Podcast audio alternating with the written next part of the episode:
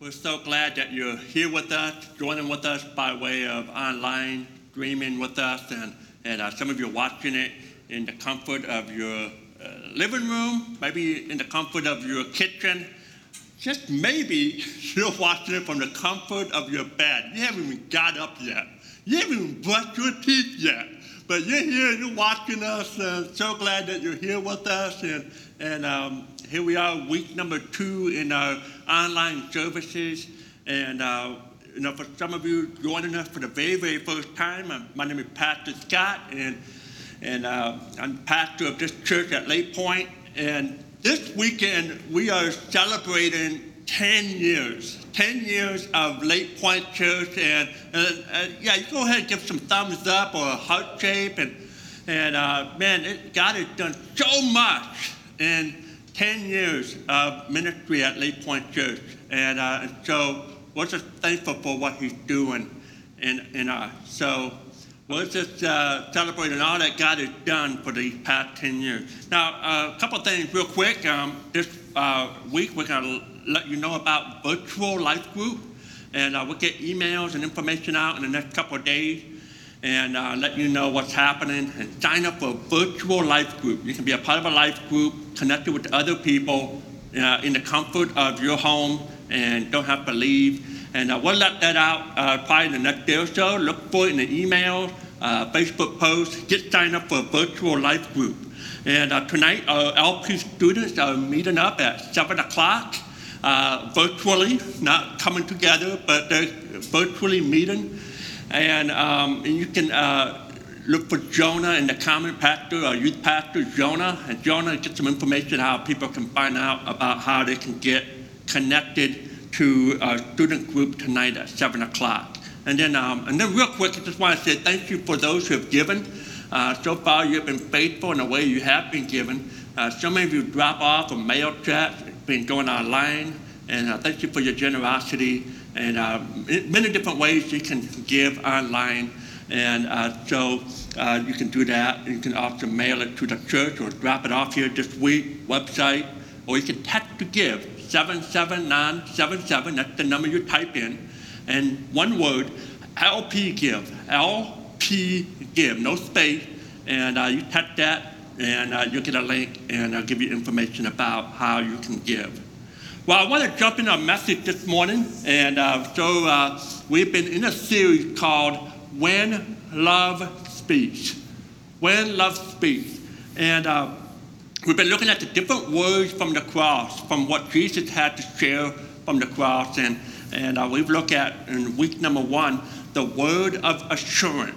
Jesus gave a word of assurance when he looked at the the thieves um, next to him, and he said, today you will be with me in paradise. And then the following week, week number two, we look at the word of love from Jesus, and, and the word of love that he spoke to his mom that was there at the cross, and, and his disciple John. And he looked at Mary and said, Mary, this is John, your new son. And then he looked at John and said, John, this is your new mother. And, and, and Jesus, in spite of his pain, was looking out for others, you know, making sure that his family was taken care of and his fellow believers were taken care of. And that was the word of love, and that's just ministry. And I hope that you've been able to give people this past couple of weeks a, a word of love, you know, where you look out beyond yourself and, and look to help others and encourage others and, and, and show compassion like Jesus would have done, like Jesus did on the cross. And so last Sunday, we, we looked at the word of faith, and we kind of stepped back from the cross for a few minutes and looked at one of the last things he said before the cross in John chapter sixteen, where he says, in the world you have trouble, but be of good cheer, for I have overcome the world. And that was last Sunday, and we looked at that. And today, I want to look at the word of substitution. The word of substitution, and um, and this is where Jesus is on the cross, and he said, my God, my God, why have you forsaken me? And as I was looking at that phrase, that question, my God, my God, why have you forsaken me?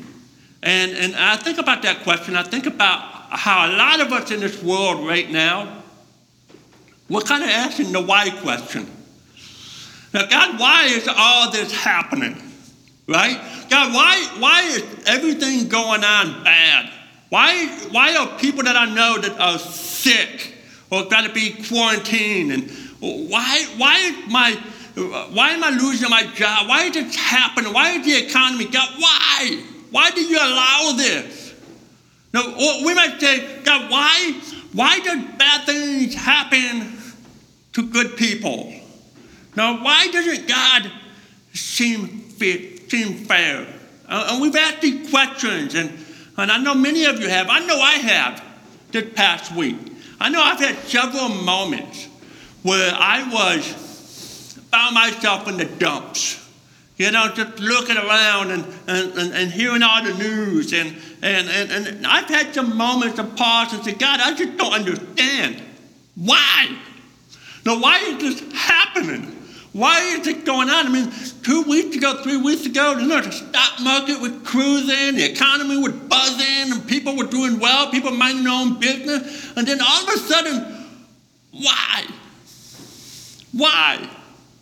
And in fact, when we say why, when we ask God these why questions, we know we're in good company. You know, we look throughout the Bible, we see people like Moses. Moses said, God, why don't you treat your people as they deserve? Why? Jeremiah, the prophet, he said, why do the wicked prosper? It's not fair that bad people are getting rich and good people aren't getting rich. David, we see David over and over and over again in the book of Psalms.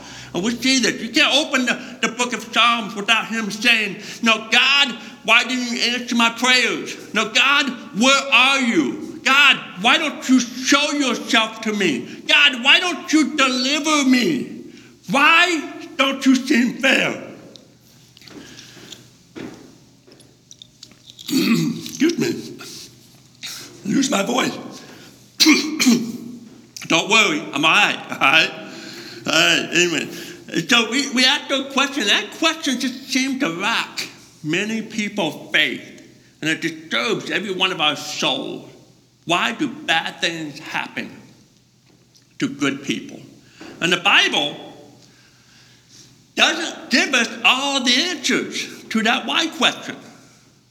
You know, one of the things that it kind of bothers me is when some Christians seem like they know all the answers, right? You know, they seem to have a, an answer for every problem. Now, you know, you know, God, God got, you know, God got it under control. Oh, by the way, probably because you did something bad, or probably because you did this, you know, or or maybe you're out of God's will. I mean, have you all heard this? And we, we some people just seem to have all the answers. But hey, listen, the Bible doesn't give us all the answers to this really difficult question. In fact, we may never know the answer. But here's what we need. We don't need to know all the answers. We just need to know the one who does. I don't know all the answers. If you're looking for a pastor who has all the answers, then you don't want to come to my church. And in fact, if, if you if you go to a church, if you ever find a pastor who says he knows all the answers, then you're probably in a cult. So you got to be careful, right? But, but I do know this. Even though I don't know all the answers, I do know the answers. I know the answer. His name is Jesus. He has all the answers. And the Bible, listen, the Bible doesn't have all the answers. You know, but it knows the one, it talks about the one, it points to the one who does, who can give us comfort and restoration. He is the answer. First Peter chapter four, verse number twelve. You can join us in First Peter chapter four, verse number twelve. The Bible says, dear friends, do not be surprised at the fiery ordeal that has come on you to test you, as though something strange were happening to you. But rejoice in as much as you participate in the sufferings of Christ, so that you may be overjoyed when his glory is revealed. I want you to notice real quick in that verse. Just hold that up. Right there it says, do not be surprised at the fiery ordeal that has come on you to test you. That is, don't, don't be surprised, the Bible says. Don't be surprised when pain and, and suffering comes, in, comes into your life. That's just part of life here on earth. And sometimes God allows bad things to happen. God, God allows problems into our life, and it's just part of God's plan. I, I know some Christians say, "Oh man, you're going out of a, you're going through a tough time. You must be, you must be out of the will of God." No, no, no, no, no. This, this says right here in First Peter that you can be right in the middle of God's will and be going through pain, going through suffering. You can be right in the middle of God's will. And that's when we start asking God, why, why, why? And, and, and here's what I want to do this morning. I want to challenge you to ask a different set of questions while we're going through pain and suffering and trials. And I think most of us can say that we're in the middle of it.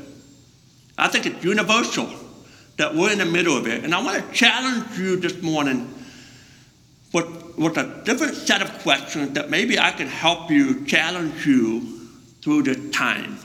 And four questions I want to ask, and I, I hope we will be asking. Number one, where is this problem leading me?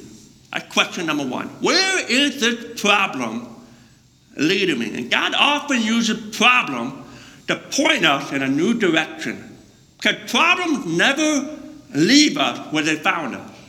They never leave us where they find us.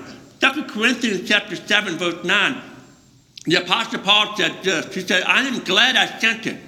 Not because it hurt you." He sent a powerful, pretty harsh letter to the Corinthians in First Corinthians. That first letter was pretty tough.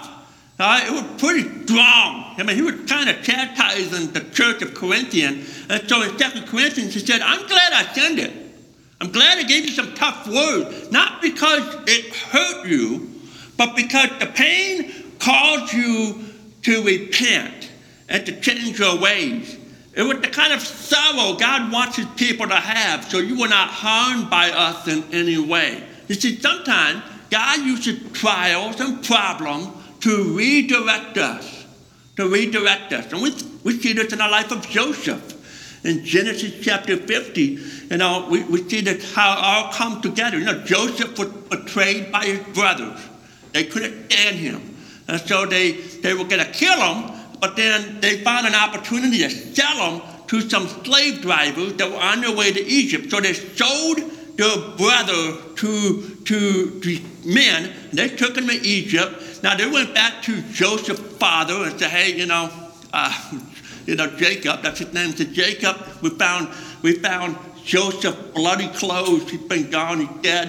And they've lied, and they lived this lie for many years. They betrayed, they betrayed, you know, Joseph. And Joseph, he has no idea what's going on. He's taken to Egypt, he, he's thrown in prison, you know, he's uh, been accused of so many things. And, and, but before you know it, God elevated Joseph to a whole nother level, and he became the second person in command and literally saved the world from a famine, because God gave him a dream and told him that this was going to happen. So Joseph, God used Joseph in a powerful, powerful way. And, and, and so later on, Joseph's brother seized him again, and they got reunited. And they were apologetic, they were so sorry, but Joseph said, "Man, what God used to harm us, what God used to destroy me, He used it to save so many people alive. God used that problem, redirected me for something else." What others intended to harm Joseph, God intended it for good. And I can tell you, there are people who intend to harm you. There are people that will intend to, to stab you in the back. In this broken world that we're living in, they're planning to hurt you. They intend to hurt you, to bring evil upon you. But God can take that and somehow turn it into good. He can somehow turn it into good. Another example is the early church in Acts chapter eight. They were in Jerusalem. And part of the Great Commission, part of the, the things that Jesus told the disciples is to take the gospel to all the world. But they were stuck in Jerusalem doing a great job at church, of doing church in Jerusalem. And so in Acts chapter eight, we see the persecution that came out. And the Christians from Jerusalem spread all through the land. And we see in verse number four that the believers who were scattered, they preached the good news about Jesus wherever they went. That means God used that problem, redirect them to another place. And so we have to ask ourselves during this time, where is this problem leading us? Where is it leading us? Here's the second question that we need to ask. What is the problem revealing about me? What is the problem revealing about me? Because problems don't change us as much as they expose us, right? It exposes us sometimes. Whatever is, whatever is inside a tube of toothpaste, when you squeeze it, whatever's inside it, it, it, it comes out. And whatever is, whatever is inside of me, it comes out when the pressure of life happens. Now, we like to say, oh, man, I can't believe that happened. I can't believe I said that. I can't believe I reacted that way. I, I, I can't believe I lost my cool. That's not like me. I must be under a lot of stress. But here's the truth. That's exactly like you. That's exactly like me. Because whatever is in, whatever is on the inside of me, it, it's going to come out when we're under pressure. It just reveals what was already there that I didn't know was there. Whenever you're under pressure, the real you comes out. And if you're constantly filling your heart and mind with the things of Jesus, uh, and then when you go through the hardship of life, when you're being squeezed, you know what comes out? The things of Jesus. But when you're constantly filling your mind with junk, or or maybe you're constantly filling your mind on the, that not, maybe you would have called it junk, but not the things of God. For example, you, you can, you can uh, constantly fill your mind right now watching the news twenty-four seven. And if that's all you're doing, man, when, when, the, more you, the more you feel it, the more it's going to come out. You know, but I, I challenge you, hey, I'm not saying don't watch the news. You know, but I'm saying don't dwell on it so much. Instead, dwell on the things of God. Open your Bible during this time. Seek God. Fill your heart and mind with the things of God. We can keep our cool when life is easy. It's easy to do that. When life is going good, we all got, hey, we're even keeled. Even keeled. We could, we could all be wonderful people if we're on a beautiful tropical island, twenty-four seven, a vacation that never ends. I mean, we can be beautiful people when we go on those type of vacations. Now, if it's a driving vacation, and I got kids in the back seat, I'm not so beautiful, okay? It can get a little hectic, a little scary, you know, those kids want to fight, you know, and, and annoy each other. And, and I mean, I, I, I don't turn as pretty, all right? But man, when, when the pressure is on in life, what really inside us come out. So I want to ask myself, what is the trial? What is the suffering? The pain? What is it really revealing about me? What is it showing about me? You see in Deuteronomy chapter eight, and Moses is teaching the, the, the children of the, that's going to go into the promised land. He said the children of Israel, they're about to go in. He's giving them the final words before they go into and claim the land. They've been traveling in the wilderness for forty years. He says in verse number two, remember how the Lord your God led you all the way in the wilderness these forty years, to humble and to test you in order to know what was in your heart, whether or not you would keep his command. See, God already knows what was in their heart. He just wanted them to see it. And, and they had to wander in the desert for forty years so that they could see what was in their heart and how their character needed to be changed so that they could be the people of God that, they, that God wanted them to be. You see, God wants to show you and me what's inside of us to see our true character. character.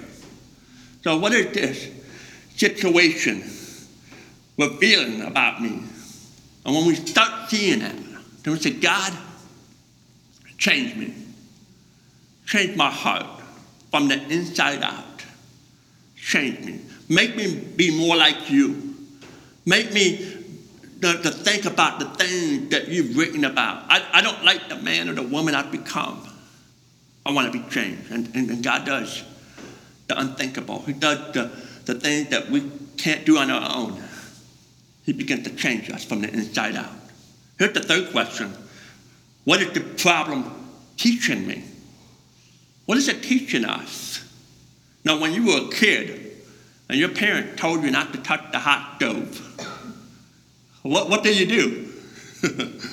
You touched the hot stove. You know, and you had to learn. You had to learn. You know, you weren't smart about it, but you touched it. And sometimes you only learn by being burned or going through pain. And oftentimes, God teaches us through the pain and the problem. C S Lewis, he says, pain is the greatest teacher. Psalm one nineteen, verse seventy-one, David said, it was good for me to be afflicted so that I might learn your decrees. So my question is, you know, during this time of trial and suffering and pain and whatever we're going through, what are you learn- learning through it? What are you learning through the pain? Here's the fourth question. How is this problem growing me? How is it growing you? How is it growing me? And I think if you can't remember any of the other questions, this is the one question I want you to remember. How is this problem growing me? Again, we don't always know why. Maybe, maybe it's because we live in a broken world. We know that. Uh, maybe you brought it on yourself for whatever pain that might be. Maybe it's part of God's plan. We just don't understand it. Again, we don't always know the answers. And we can't always pinpoint exactly why. But, and here's a for sure. I give you a bunch of maybes. Here's a for sure. Why are bad things happening? And how is the problem growing me? For sure. You can take it to the bank, baby. For sure, when bad things are happening, God is doing something big in you. God is doing something big in us when bad things are happening. James chapter one, verse number two. It says, consider it pure joy. Pure joy, my brothers and sisters, whenever you face trials of many kinds. It, it, it doesn't say to be happy about it. it. It's a joy. And joy is different. Joy is deeper than happiness. Because joy says, you know what, God? I, I may not feel happy, but deep inside me, I have a peace that you're in control, that you're in charge, and I've got that joy in my life. It's unspeakable. It's unexplainable. And I can have pure joy. Pure joy in the middle of the storm, in the middle of trial. This is considered pure joy when you're going through hard times, things you don't understand, things you wish that didn't happen. And then it said in verse number three, because you know that the testing of your faith produces perseverance. I love what the New Living Translation says. It says, you know that when your faith is tested, your endurance has a chance to grow. Again, we need to ask the question, how is this season of life, this trial, this storm, how is it growing me? And we need to know that God is doing something big inside of us, inside of you, inside of me, even, even when we don't understand it. Now, when my daughter, Abigail, was twelve months old, one year old, she had to go to the doctor for her, you know, checkup. And you would go in, and, and, you know, Abigail at twelve months old, she got the, you know, we're bonding. Things are going great. She got the spiritual gift of cute. She's absolutely, you know, a- adorable. You know, she's happy. You know, we, we take her back into the room. You know, my wife and I, we, we sit her on that little table, that little bed with the white piece of paper over it. And, and of course, the doctor comes in. And the doctor, you know, he's very playful. And Abigail's just happy. She's just loving it. You know, they do a little stethoscope on her and hear her heartbeat and, you know, and, and make her, you know, do a little hammer thing on the knees. And, uh, you know, just check all her vitals and just very gentle, make her say, ah, you know, and she's just loving it. And then it's time for the shot. And, and have you ever noticed this, that the doctor, the doctor, they leave the room. They leave the room, and, and, and they're never there for the shot. They send the assistant nurse, right? They send her in, or you send him in, and, and, and he comes in with this nice, long, big needle. And no, Abby's just sitting there, oblivious. She's still happy. He's like, man, this is so much fun. You know, and I know what's about to happen, and I'm trying to get my smile on and say, hey, baby, it's going to be okay. And she's like, yeah, yeah, yeah, you know. And, and, and, and all of a sudden, that nurse, without warning, just, you know, popped that needle right in her leg. And that Abby, Abigail's face, just a pause. And then, then all of a sudden, that happy face turned into a, a, a, a, a real sad face. And, and, and then her eyes start to well up, and then and then she lets out this blood curdling scream, and it goes on for like seven minutes. And, and she's looking at it with big old tears coming down, and she looked at me like I betrayed her. And said, Daddy, Daddy, why have you allowed it to happen? It's almost like what you want to say, and, and, and I'm trying to say, listen, honey, I know you don't understand it, but it's for your good, and it's going to help you. It can make you stronger. But she doesn't understand that. And see what problems that comes our way, we don't understand. We look at God and say, God, why? And God said, man, you can't understand it. But trust me, I'm doing something big inside of you. Just trust me and, and that I have a plan. You, you may not understand it, but I have a plan. Romans eight twenty-eight. It says, we know that in all things, by the way, all things, what's all things? That's the good, that's the bad, and that's the ugly. No matter what it is, the good, the bad, and the ugly, all things, God works for the good of those who love him, who have been called according to his purpose. God is working all things together for your good. For your good. And if you love Jesus, he's got a plan. And he's working all things for good. And, and this is what I'm praying. That's what I'm praying for you as we go through this season of the, of the coronavirus. As we go through this, here's why I'm praying at the end that we were saved. I hope that at the end of it all, you say, no, God, I, I, I would have chosen to go through this pain. I would have chosen to go through that season again. But it made me different. It made me stronger. And I thank you for that. That's my prayer, that we will look back six months, five months, three months, however long it is, we will look back and say, man, you made me stronger. And in fact, I'm praying for those who are watching and you don't know Jesus.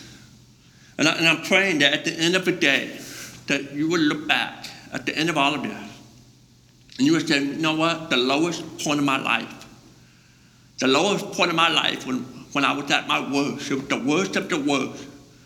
But that led me to the greatest point of my life when I looked up and I saw Jesus. And I gave my life to Jesus. He met me at my deepest needs. I'm telling you, God can use you. God can use this situation for your good. For your good. I pray that we look back and say, God, you made me stronger. I didn't understand it at the moment.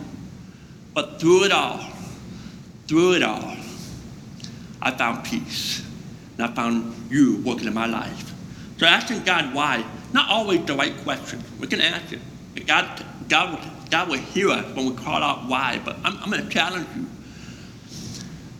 to ask these four questions. You know, where does that lead to me? You know, where, what is the problem revealing about me? What is the problem teaching me? And how is it growing me? Now, we'll take the rest of our time. I want to pivot to Jesus on the cross. It goes back to his question.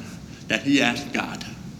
In Matthew chapter twenty-seven, verse forty-five, it said, "From noon until three in the afternoon, darkness came over all the land. About three in the afternoon, Jesus cried out in a loud voice, 'Eli, Eli, lama sabachthani,' which means, 'My God, my God, why have you forsaken me?'" And I, I want you to know this, that when we ask the why question, we're not alone. Our Savior on the cross, even he asked God why.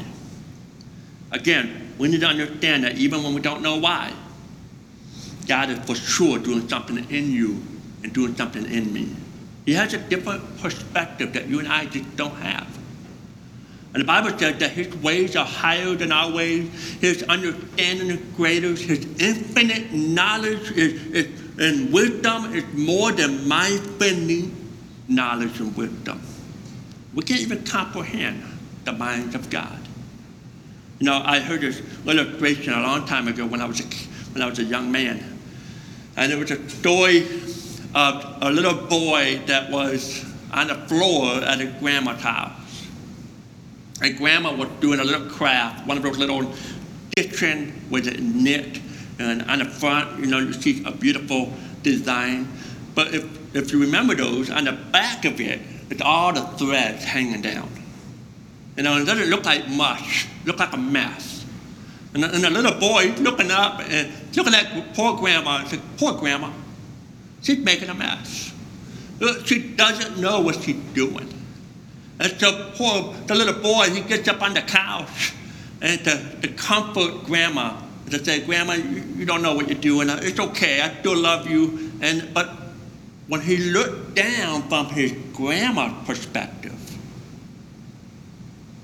she see the little boy sees a beautiful design and a plan. You see, sometimes we look up and say, "God, what are you doing? Why? Why are you doing this?" And God says, "You just don't see. You don't see what I see." And it's all coming together. You see, God's plan is bigger than your plans. And he's working everything for our good, and we see this on the cross.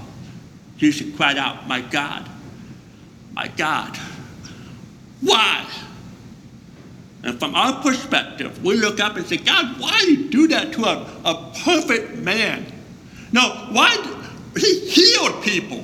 He was teaching good things. He loved people. He never did anything wrong, but why? Why would a loving Savior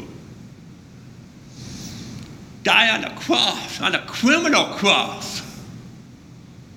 Why?" But we don't see God's perspective. We don't see it from God's point of view. I will give us two thoughts about what from God's perspective. Number one, the Father forsook Jesus because he became sin. Why did God forsake him? Because Jesus at that moment on the cross became sin for you and for me. Second Corinthians chapter five, verse twenty-one, God made him who had no sin to be sin for us, so that in him we might become the righteousness of God. Don't ever forget that God, a holy God, hates sin. And wherever God finds sin, sin must be judged. Jesus became sin for us. He died on the cross in our place. He became our substitute on the cross. He took our payment. He took our punishment. Now why did, why did God not look at sin? Look at Habakkuk. Chapter one, verse thirteen, he said about, the, about God, he said, your, your eyes are too pure to look on evil. You cannot tolerate wrongdoing. You see, when Jesus became your sin, your hatred, your anger, your, your adultery, your jealousy, your envy, your greed, your sin, when Jesus became your sin, God's eyes were too pure to look upon sin. And therefore he had to turn his back. He had to turn his back on his son because he became our sin, our substitute. He's so holy, so full of love, that from God's perspective, when the world asks why, he said, I tell you why. It was done for you. It was done for you. And here's the second thought. The Father forsook Jesus so that we could be forgiven. So that we could be forgiven. That's from his perspective. We're looking up and saying, God, I don't understand it. Why do you allow Jesus to die on the cross like that? It's so that you and I can have forgiveness. He became sin, died with sin, was buried in the grave. And three days later, God raised him from the grave, clearly displaying that death, grave, sin, and hell had been defeated by the Son of the living God. First Peter chapter two, verse twenty-four, he himself bore our sins in his body on the cross so that we might die to sin and live for righteousness. By his wounds, you have been healed. My God, my God, why? And God would say, I did this out of love for you.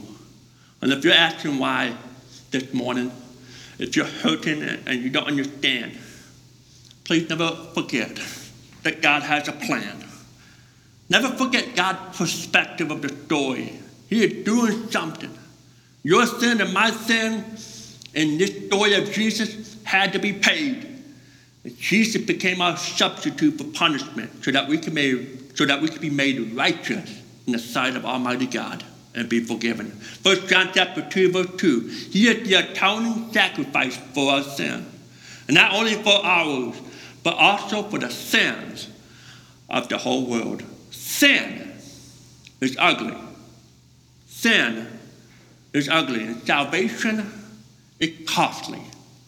And it cost Jesus his life so that you and I don't have to experience the wrath of God. He became our substitute. And that's the perspective that maybe we didn't get it at that moment in time. But looking back, we can see God's perspective. He did all of it for you. Here's the rest of the story, and, we'll be, and we're done. Jesus died on that cross. But three days later, when the stone was rolled away, the tomb was empty, he wasn't there. And because he wasn't there, we don't have to ask, no, why do bad things happen to good people? This, my friend, this is the hope of the gospel. And, and the hope of the gospel is this, that good things happen to bad people like you and me. And at the end of the day, no one is righteous. No one is perfect. We're all broken. But the good news is that something good, in fact, something awesome happened to broken people like you and me. And we have salvation. We have hope. And whenever you're tempted to say, man, God's not fair. You know, God's not fair. And I, I'm going to say this. I agree with you one hundred percent. God, he's not fair. He's just, but he's not fair. If he was fair, he would give us what our sins deserve. But the Bible says, and this is the good news, that God does not treat us as our sin deserves or repay us according to our iniquities. For as far as the east is from the west, so far has our God removed our transgressions, our sins, from us. And because of Jesus' substitutionary death on the cross and his resurrection, we don't have to fear tomorrow. We don't have to fear the future. We don't have to be afraid of death because he has given us salvation that we cannot earn on our own. He took our place so that we can experience life more abundantly in Jesus. So, we don't always know the answer to life problems. But one thing for sure, we can know the answer. And his name is Jesus. And we can have peace that can only be found in him. Our Heavenly Father, we love you, and we're just so thank, thankful that for the sacrifice that you gave to us on the cross. And although we live in a world with uncertainties and questions, and we don't understand why, we can have peace because we know the answer. And the answer has a name. His name is Jesus. We can put our faith and trust in him and him alone. He knows all the answers. We should trust him with it. Even in Jesus' deepest moment, hardest moments, dying on that cross, God, you had a plan. And that plan not only affected Jesus, but that plan affected all of us. And us looking up, we may not always see it. But God, you're looking down, and you have a master plan in all of this. And perhaps, God, I'm talking to someone on YouTube. I'm talking to someone on Facebook Live. Uh, you're here this morning. You're in the deepest part of your life, in your deepest moment, in the deepest pain. You're scared. You're like, man, I don't know Jesus. I don't know him. Today, right where you're at, I've always preached this. You don't always have to come to church to know Jesus. You can know Jesus wherever you're at. And right where you're sitting, or right where you're standing, you can ask Jesus right there to come meet you in your deepest need. And he'll come. Because he paid the price. He took your place. He took the, the pain and the penalty of your sins. And all came on him so that we could be forgiven. The Bible says all we have to do is cry out, pray to the name of Jesus, and ask him to come to our life. Prayer, you can pray, it can be simply like this. You can repeat it where you're at. You can pray this prayer and say, dear God, I'm a sinner. I don't deserve a relationship with you, God. I don't deserve peace in my heart. I'm a sinner. I'm asking you to come to my life. Forgive me of my sins. I understand that you took my place on the cross. You took my sins on the cross. You took my penalty on the cross. So that the wrath of God doesn't have to be on me. It could be on, it was on Jesus. He took it all. He paid it all. And God, today, I give my heart to you. Come into my life. And change me from the inside out. Thank you for dying on the cross for my sins. Thank you for your salvation. In your name I pray. And I pray that this morning, wherever you're at, you've asked Jesus to come in your heart. And if you're a follower of Christ, I pray that we become stronger, that we start seeing what God is doing inside of us. We start asking God to say, God, I don't understand why, but God, show me, teach me, reveal about me. How, how is this going to make me stronger, God? I want to know and trust that God has a plan. So God, I ask you to be with all of us here. Be with us in this next week, next month. Keep trusting, keep putting our faith and hope in you and you alone. Help us to fill our hearts and minds with the stuff that you want to give us, your word. Help us to spend time in your word and less time in the things of this world so that we can be stronger In your name I pray. Amen.